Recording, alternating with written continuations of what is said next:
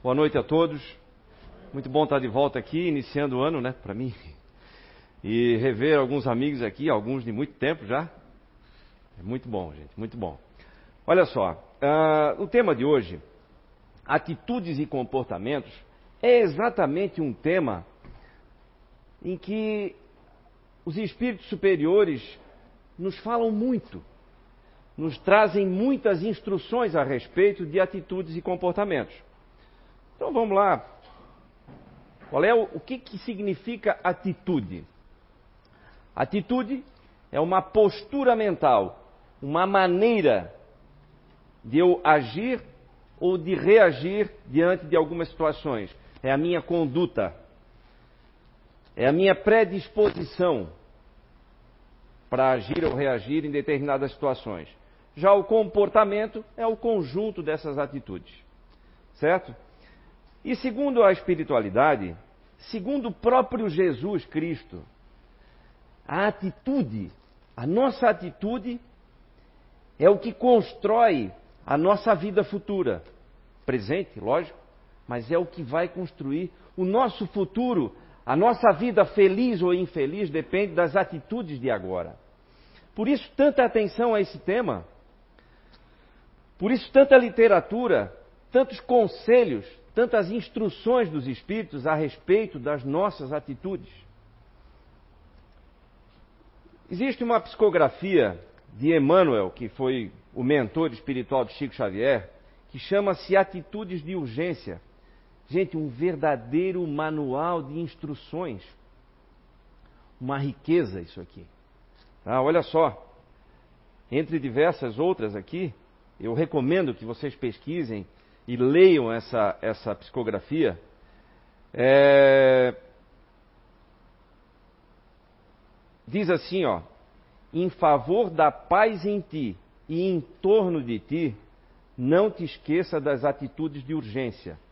Atitudes de urgência é o título dessa psicografia. E aí ele traz aqui uma série, depois nós vamos pontuando aqui, de atitudes que são necessárias, que são urgentes, para que a gente transforme a nossa vida. Dá para transformar a nossa vida numa vida melhor? Lógico. Não, mas sempre disseram para mim, Júnior, que eu preciso me conformar, né? Porque são provas e expiações e tudo. Então tá. Vou ler para vocês o que traz aqui o, o, no Evangelho segundo o Espiritismo, no capítulo cinco, cujo título é Bem-aventurados os aflitos. Olha só, nós já lemos isso aqui, mas é sempre bom repetir para gravar muito bem. Provas voluntárias. Uh, perguntais se é permitido ao homem suavizar suas provas? Essa questão lembra essas outras. É permitido àquele que se afoga procurar se salvar? Aquele que tem um espinho cravado, retirá-lo? Aquele que está doente, chamar o médico?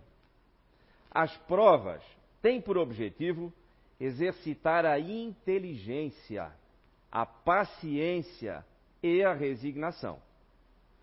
Um homem pode nascer numa posição humilde e difícil, precisamente para o obrigar a procurar os meios de vencer as dificuldades. O mérito consiste em suportar sem lamentação as consequências dos males que não se podem evitar e continuar na luta, em não se desesperar se não for bem sucedido, sem nunca, porém, olha só, sem nunca, porém, agir com displicência, o que seria antes preguiça do que virtude. Ou seja, nós podemos procurar ter uma vida melhor? Sim, nós devemos procurar ter uma vida melhor. Essa é a nossa grande tarefa. Esse é o nosso grande dever. Não o conformismo. Olha só, outro dia eu estava ouvindo um, um filósofo aí comentando sobre a atitude das pessoas nessa época agora de pandemia, né? Então uma frase que se ouve assim é: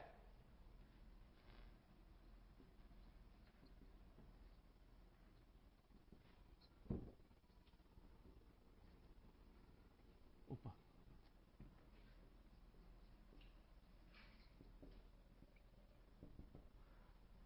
que é que eu posso fazer?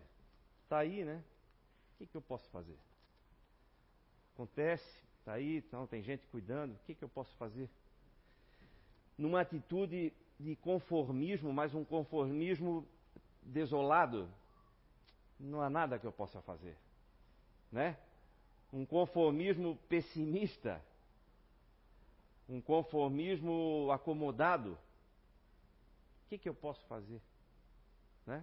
Não há nada que eu possa fazer. E, no entanto, o que nós devemos fazer é, fazer, é isso aqui, ó. Substitui isso aqui por uma interrogação muito grande. O que que eu posso fazer? O que é que eu posso fazer?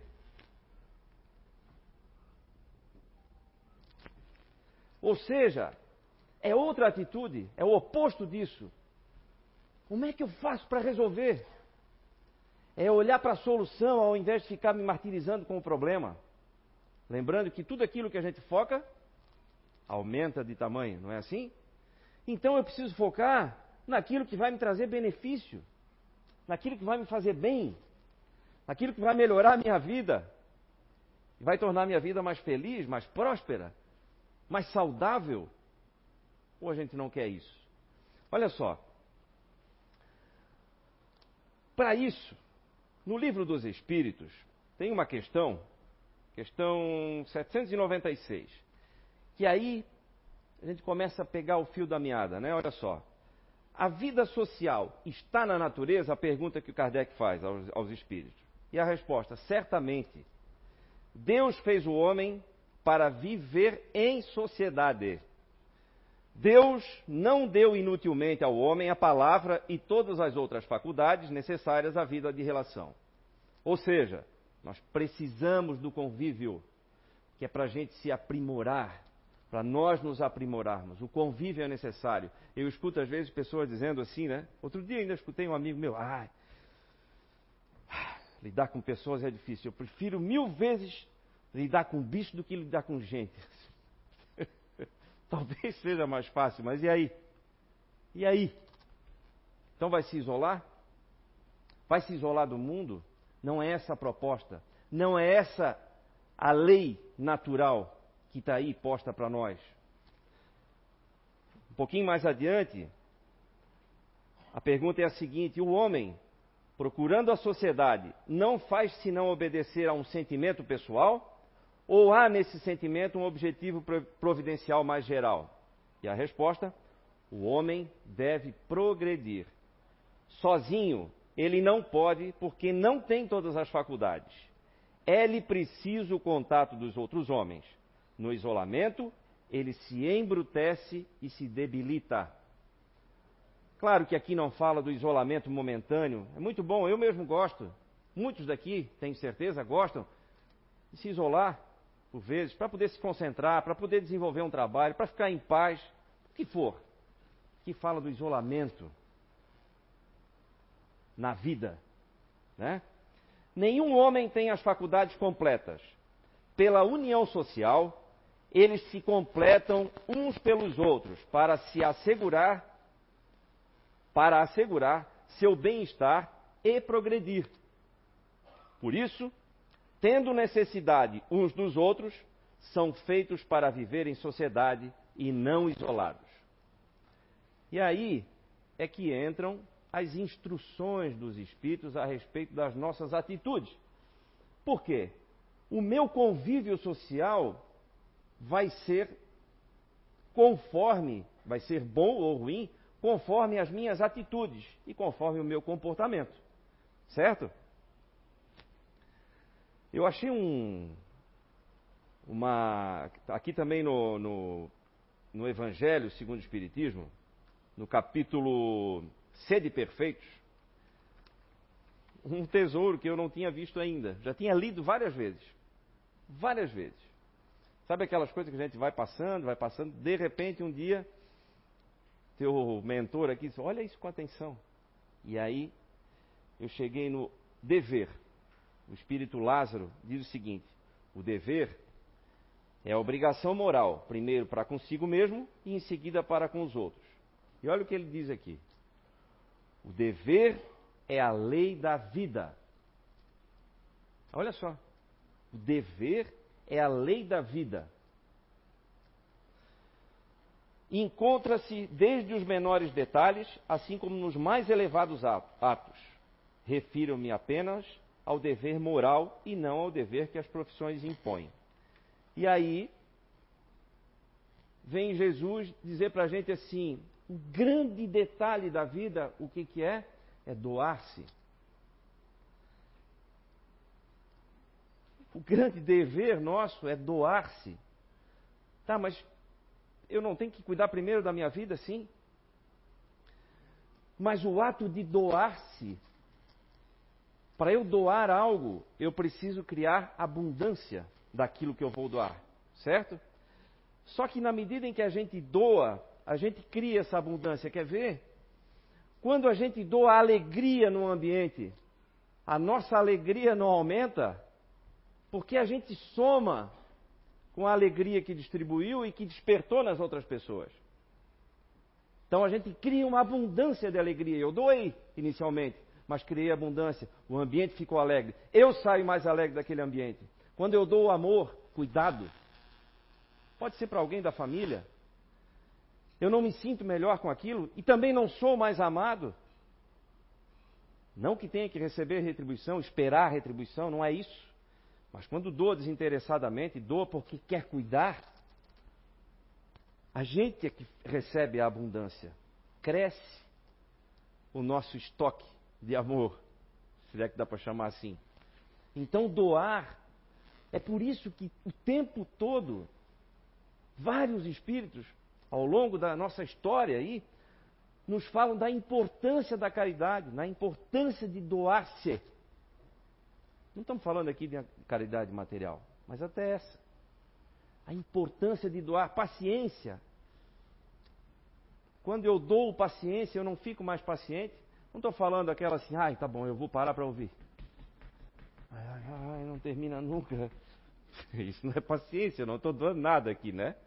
Mas quando realmente eu vou parar para ouvir, que eu dou paciência, né, que eu empresto a minha paciência, eu fico mais paciente automaticamente. A paz é assim. E assim é com tudo que a gente doa. Com o ódio também. Né? A maledicência também. Estava falando com o Eduardo há pouco aqui, nós funcionamos como caixas de ressonância. Quando alguém fala mal de alguém para nós e nós replicamos isso, nós somos a, o reprodutor, a caixa de ressonância. Então eu não, tô, eu não apenas estou repassando aquilo adiante, mas aquilo também me preencheu. Lembra? Tudo aquilo que eu dou cria abundância. Se eu levo adiante uma maledicência, eu me preenchi daquilo. Se eu levo adiante um julgamento, eu me preenchi daquilo. Então, por isso que às vezes, eu sei que é difícil, mas é, é importantíssimo, é fundamental. Ouviu algo que não é positivo, não leva adiante. Destrói aqui mesmo, ah, mas eu preciso falar, senão aquilo vai me corroer. Não, não vai. O que vai corroer é levar adiante, porque cria a abundância. Olha só. E por que que é tão importante, né? É, a gente querer o bem de tudo que está ao nosso redor. Olha, quando, quando a casa do vizinho pega fogo, a nossa está em risco também. Quando alguém não está bem perto de nós, um familiar, um amigo, nós também não temos como ficar completamente felizes. Entende? Por que é importante nós assistirmos, no sentido de dar apoio, de melhorar a vida das pessoas, de sermos doador da vida. Porque na medida em que eu dou, eu fico mais rico daquilo que eu dou. Olha só. As minhas colinhas aqui, né? Ah, até as coisas materiais funcionam assim. Quer ver? Ó? Numa empresa.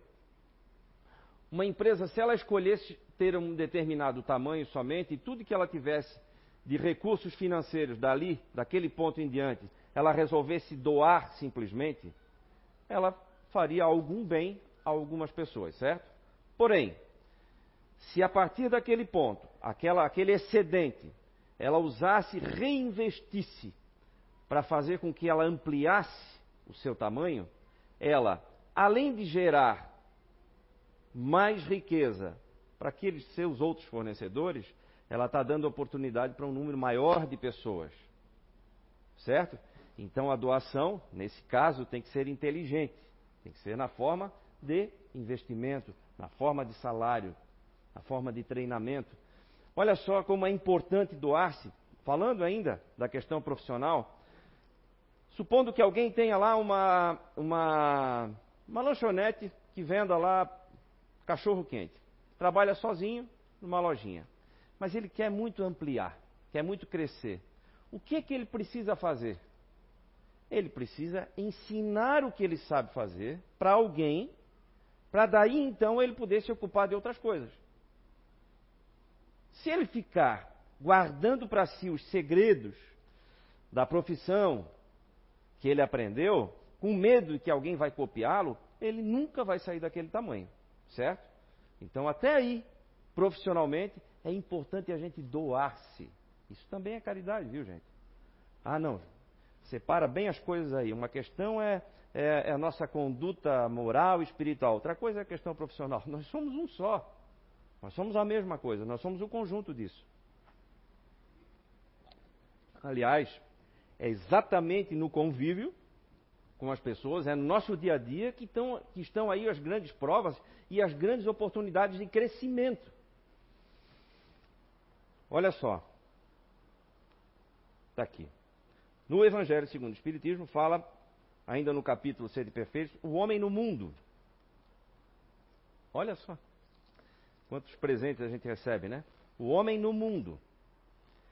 A perfeição encontra-se inteiramente, como disse o Cristo, na prática da caridade sem limites.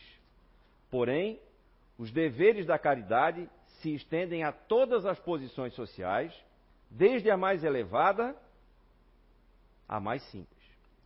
O homem, se vivesse só, não teria como exercitar a caridade. E somente no contato com seus semelhantes, nas lutas mais difíceis, é que ele encontra a ocasião de exercê-la. Aquele que se, que se isola, priva-se voluntariamente do mais poderoso meio de aperfeiçoar-se e, pensando apenas nele, sua vida é a de um egoísta.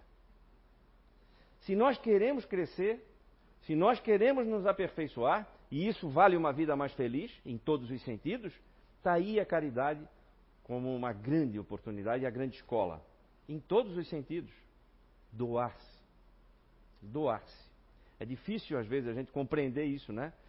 Porque, muitas vezes, eu quero separar. Não, eu, eu, eu tenho o meu lado que vai doar o meu tempo para uma instituição de caridade, vai doar alguma coisa que eu tenho em casa, excedente e tal, e outra coisa sou eu na profissão.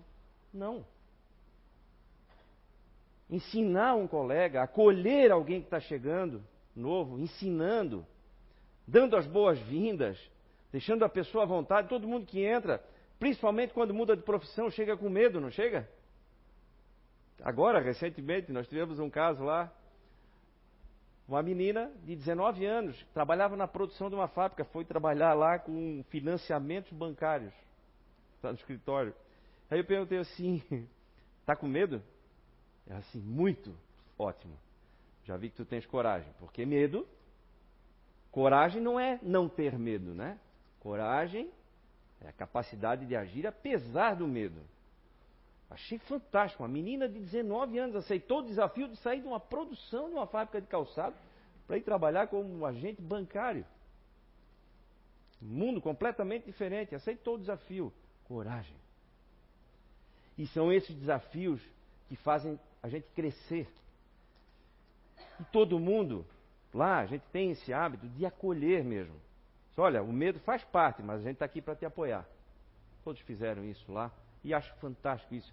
Eu recebo lições, tenho esse privilégio de ter essas lições de, de, de caridade moral quase que diariamente.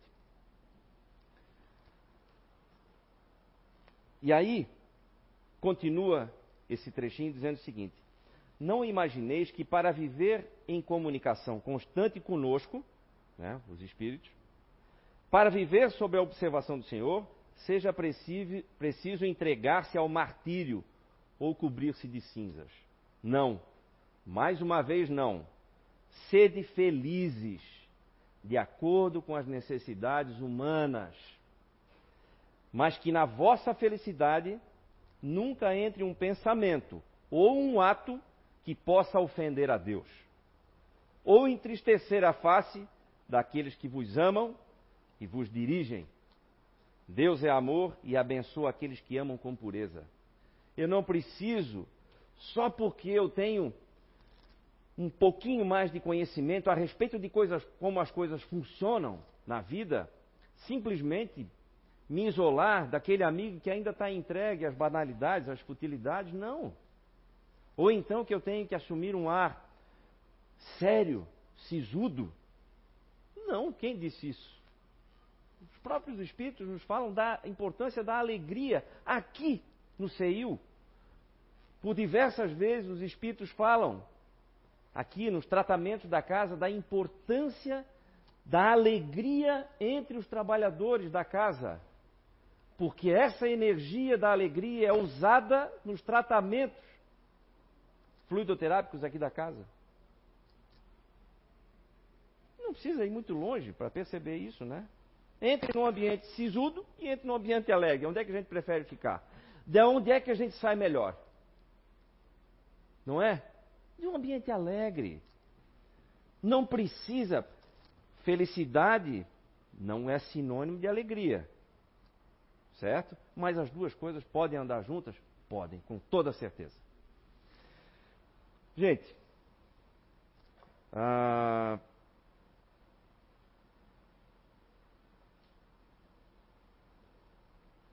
tem uma, um, um, bem um ditado, né? Como é importante a interação entre as pessoas. Chinês, que fala o seguinte: duas pessoas vêm caminhando e se encontram, cada uma carregando um pão. Se encontram no meio do caminho, se trocarem pães, cada uma vai embora com um pão. Se essas mesmas duas pessoas vêm caminhando, cada uma com uma ideia, e ao se encontrarem, trocarem de ideias, saem cada uma com duas ideias. Isso retrata bem o que é a nossa interação social. O porquê que o convívio nos faz progredir? Ele não é fácil. Ele causa atritos, mas são os exercícios necessários. É aí que a gente põe à prova o que aprendeu, muitas vezes, o que leu, o que ouviu numa palestra, o que ouviu numa igreja. Né? Ah, amar é o próximo. Ok, mas quando ele está bem próximo mesmo, é mais difícil, né? Em casa, não é assim? O que, que eu dou? Numa empresa, já ouviram falar em ponto de equilíbrio?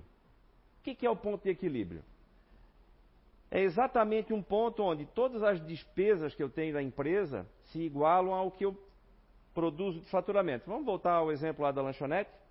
Ela tem lá o aluguel, a, o, o gás, a energia elétrica, vamos, vamos supor que paga impostos, enfim, tem lá os seus custos. Para cobrir isso aqui e ainda pagar o salário do, do trabalhador ali, ela tem que vender quinze lanches por dia. Certo? Esse é o ponto de equilíbrio. Se ela vender dezesseis, ela já começa a ter lucro. Se ela vender quatorze, ela tem prejuízo. Ponto de equilíbrio é onde eu equilibro isso aí. Certo? Na nossa vida, nós também temos pontos de equilíbrio. Nas minhas atitudes, por exemplo, eu tenho ponto de equilíbrio é, é, emocional? Tenho. Tenho ponto de equilíbrio afetivo? Tenho. Social? Intelectual? O que, que é isso? É o mínimo necessário que eu preciso para manter uma boa convivência dentro de casa, um ponto de equilíbrio afetivo. Tudo que eu fizer abaixo disso, eu vou estar destruindo o meu relacionamento. E um dia ele vai acabar. Tudo que eu fizer acima disso, eu estou construindo um relacionamento melhor. E ele vai melhorar a cada dia. Um ponto de equilíbrio intelectual. Se eu resolvo me alimentar apenas de uma fonte de informação, eu fico estacionado. E aí a minha tendência é diminuir, porque eu não consigo mais. Eu, eu posso ficar radical, inclusive, a ponto de não conseguir mais me comunicar com quem pensa diferente de mim. Mas, se eu fizer algo além do que é esse ponto de equilíbrio, eu consigo construir intelectualmente algo de positivo. Então, eu preciso sair do ponto de equilíbrio. Só empatar não vale. Só não fazer o mal não vale. Eu sou bom, eu não faço mal a ninguém. Não vale. Isso é o ponto de equilíbrio. Só que esse ponto de equilíbrio, por si só, ele já é ultrapassado o tempo todo, porque a vida vai andando. E existe a lei do progresso aí. Nós viemos aqui para progredir. Tudo na natureza progride. Tem um capítulo inteiro aqui falando disso. A lei de progresso. Então, ficar parado, ficar estabilizado na vida, já é retroceder. Eu preciso progredir. Agora, o que os Espíritos nos falam, o que Jesus falava, é que progredir pode doer um pouco, mas vale a pena. Progredir vale a pena. Olha o que Emmanuel diz para a gente. Evita o ressentimento para que o ódio não se te faça veneno na vida e no coração. Esquece as ofensas incondicionalmente, na certeza de que as agressões pertencem aos agressores. Olha só. Já quem sempre será, já que nem sempre será possível viver sem adversários, não esqueças o respeito que lhes é devido, até pelos adversários. Sabia? Como é que eu vou respeitar um adversário? Joga limpo. Joga limpo com o inimigo. Mas como, Júnior? Joga limpo.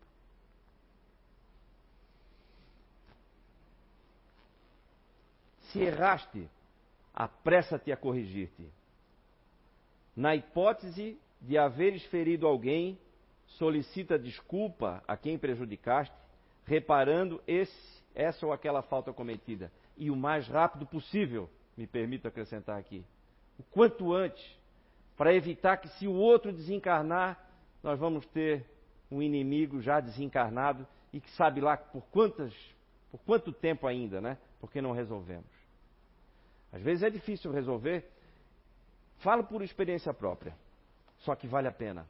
Há muito tempo atrás, muito rapidamente, eu tive uma mudança grande de profissão e aí eu perdi a minha rotina de trabalho, que era sempre, eu levantava muito cedo, ia para a empresa e tal. Um belo dia eu perdi essa rotina por escolha própria e aí eu me vi em casa sozinho de manhã cedo, uma coisa estranha para mim.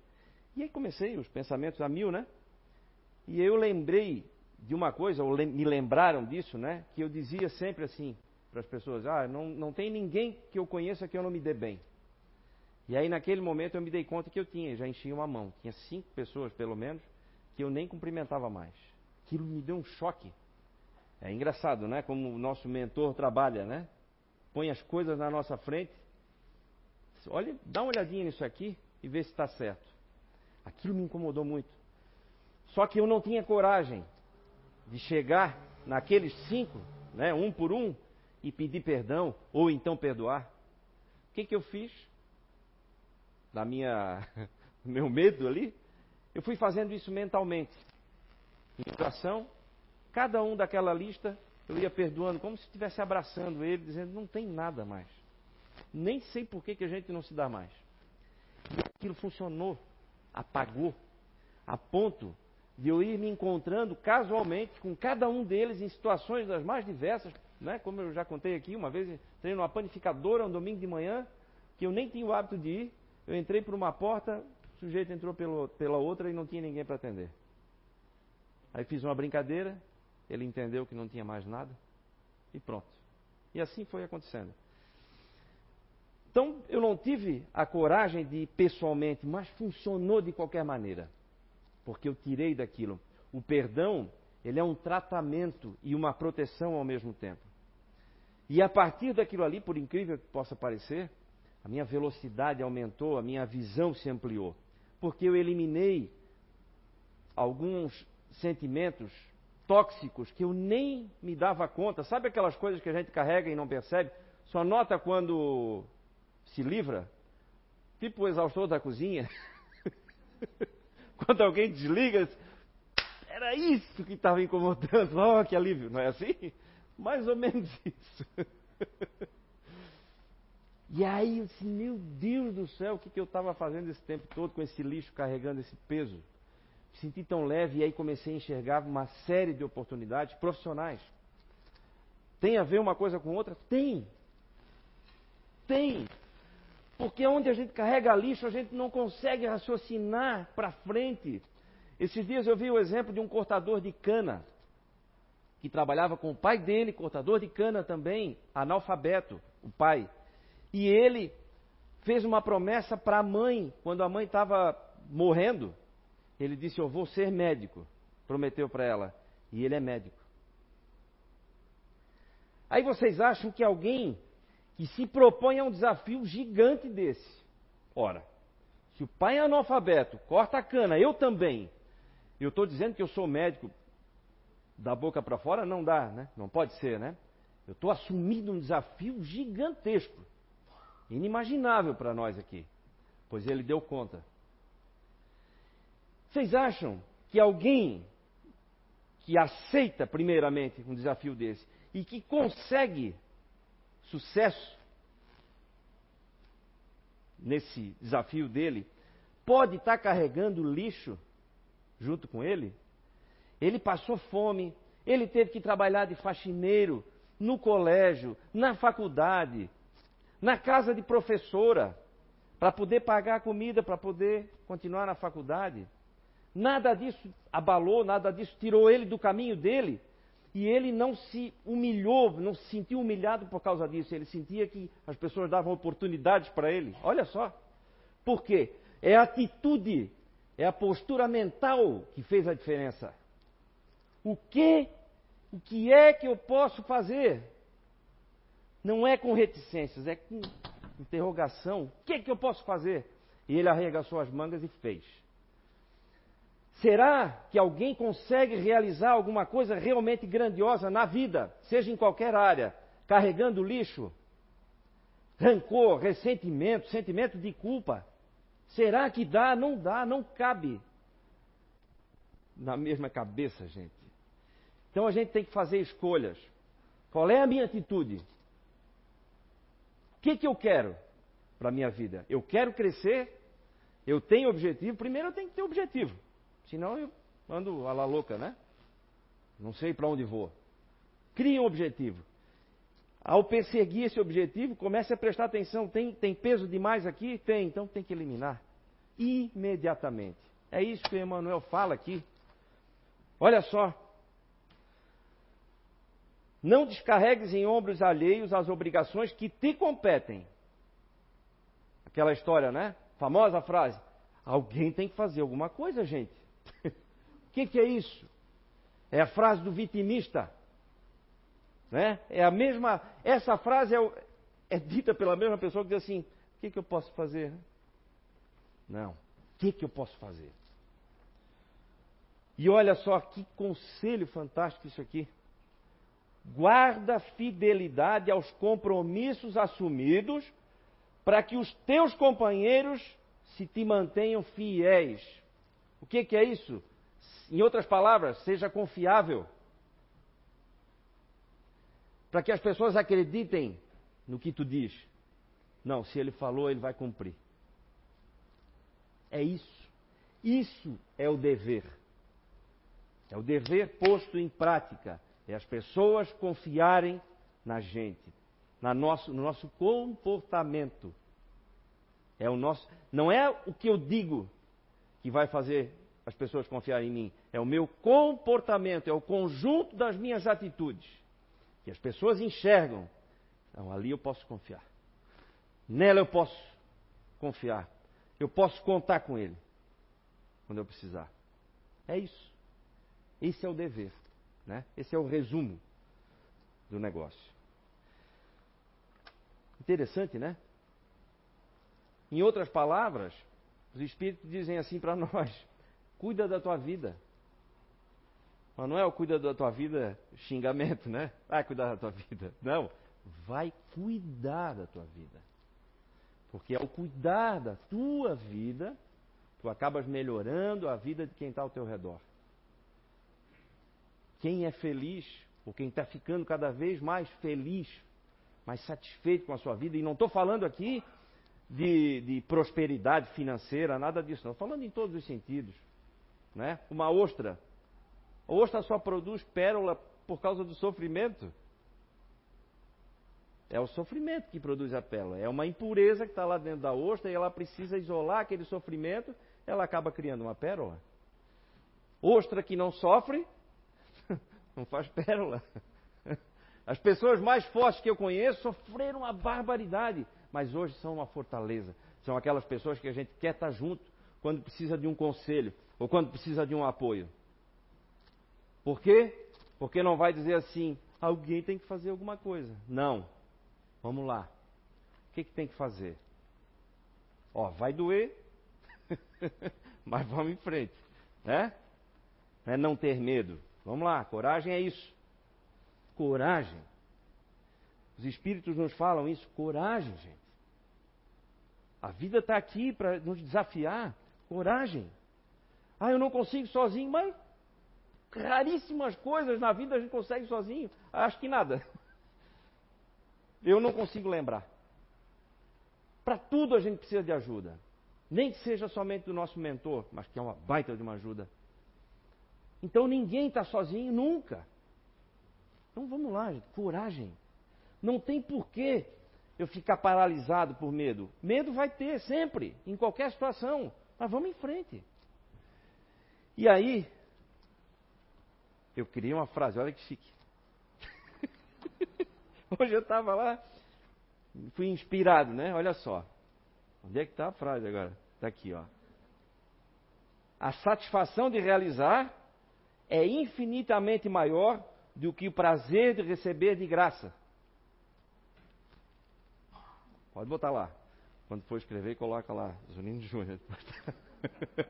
Tá? A satisfação de realizar, de ter superado um desafio, de ter empreendido algo, de ter mudado alguma coisa importante na tua vida, é muito melhor do que receber de graça. Por isso que a espiritualidade fala, dá esmola quando extremamente necessário, mas tanto quanto possível converter em salário, para que quem receba não se sinta envergonhado. Por quê? Porque ninguém quer nada de graça. No fundo, no fundo, ninguém quer nada de graça. Mesmo esses que ficam esperando, isso é temporário. Vai passar. Pode confiar. Vai passar essa vontade de não fazer nada. Porque um dia, seja pelo amor ou pela dor, a gente vai ter que se mexer do lado. A água bate. Mais cedo ou mais tarde.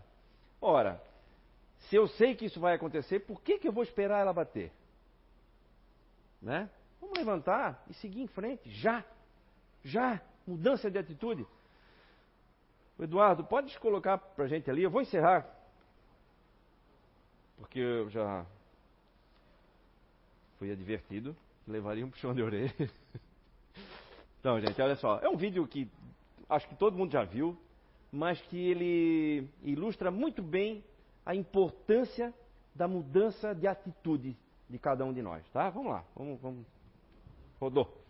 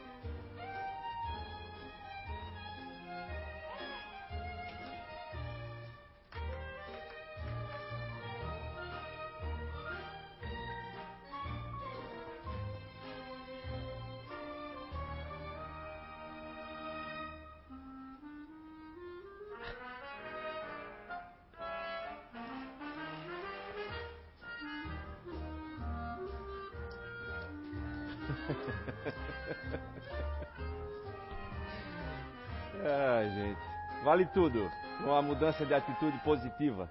Então, que tenham todos uma excelente reflexão, uma, uma boa e honesta reflexão, e que consigamos todos mudar de atitude sempre para melhor, logicamente, né? Obrigado, gente. Boa noite.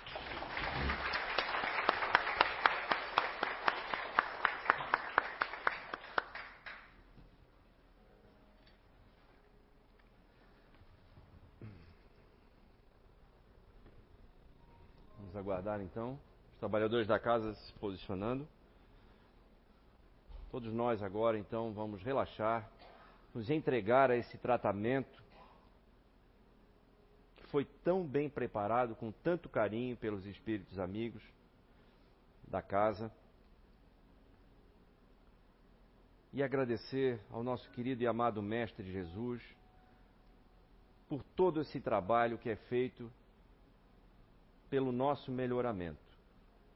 Que possamos todos nós levarmos para os nossos lares, para os nossos convívios, as palavras, as reflexões e as boas energias desse ambiente. Muito obrigado. Que assim seja.